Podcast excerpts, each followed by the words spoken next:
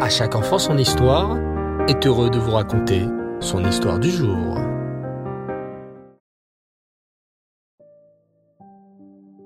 Bonsoir les enfants et Reftov, j'espère que vous allez bien.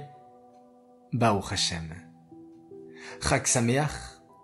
Alors à présent, reprenons notre rubrique autour de notre histoire juive avec la série de l'histoire de Ravarié Lévin, plus connu sous le nom du tzaddik de Yerushalayim.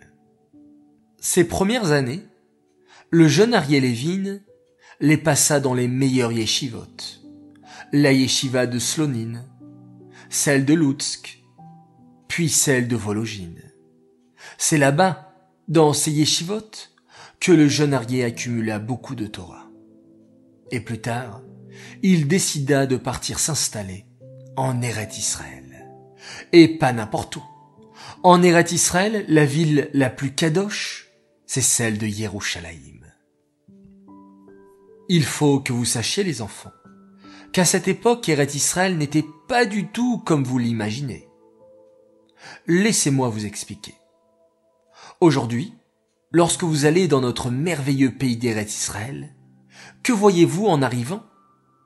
Un splendide aéroport, des magasins remplis de nourriture cachère, des bus et guides verts, de grands immeubles, des banques, des écoles. À l'époque à laquelle Rav Arielevin a vécu, Eret Israël était un endroit très pauvre. À cette époque, il y avait des juifs, bien sûr, en Eret Israël, mais ils étaient très pauvres. Il n'y avait pas de grandes maisons, de grands bâtiments les premiers juifs qui venaient s'installer en Eret Israël venaient parce qu'ils aimaient la terre. C'est notre terre, notre cadeau d'Hachem. D'autres juifs venaient s'y installer parce qu'il y avait aussi beaucoup de pogroms terribles en Russie, en Pologne. Les juifs se faisaient tuer dans de nombreux endroits du monde et se disaient il n'y a qu'un seul pays où nous serons en sécurité. C'est notre pays, Eret Israël. Mais arrivés là-bas, les Juifs devaient tout construire seuls.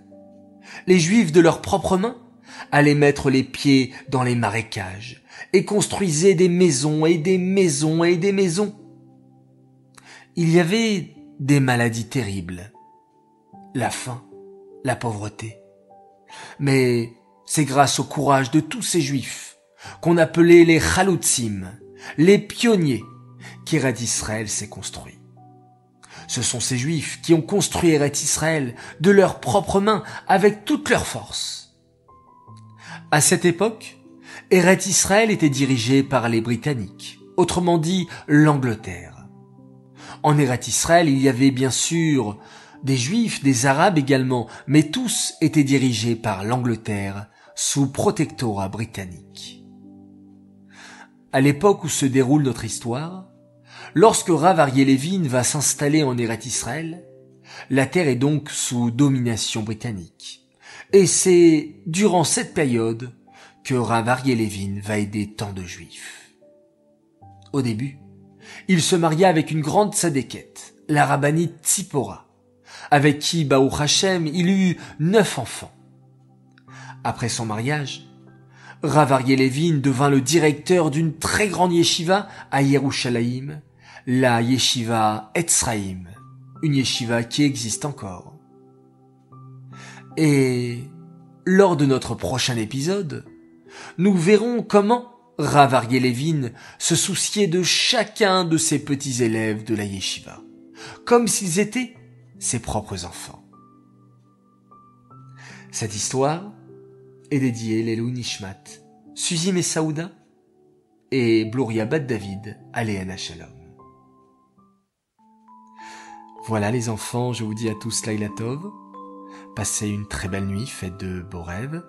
Et encore une fois, et maintenant depuis plusieurs semaines, nous allons réciter un Télim ensemble parce que les Télim récités de votre bouche, la bouche des enfants, ont un impact exceptionnel auprès d'Hachem. Alors on ne va pas s'en priver et on va, voilà, penser très très fort au Ham Israël, à nos Chayalim, à nos blessés, à nos otages. Shir la Maalot, Esa Enai Eleharim, Me'ain Yavo Ezri. Ezri meim Adonai, Ose shamaim vaaretz. Aliten la motraglecha, Alianum shomrecha. Ine lo yanum velo ishan, Shomer Israël. Adonai shomrecha, Adonai tzilecha al yad yeminecha. Yomam hashemesh lo yakeka, veyareach balayla. Adonai ishmorcha mikol ra, ishmor et nafshecha. Adonai ishmor tzetecha uvoecha, meata ve'adolam. Laila Tov, et on s'endort en faisant un magnifique schéma Israël.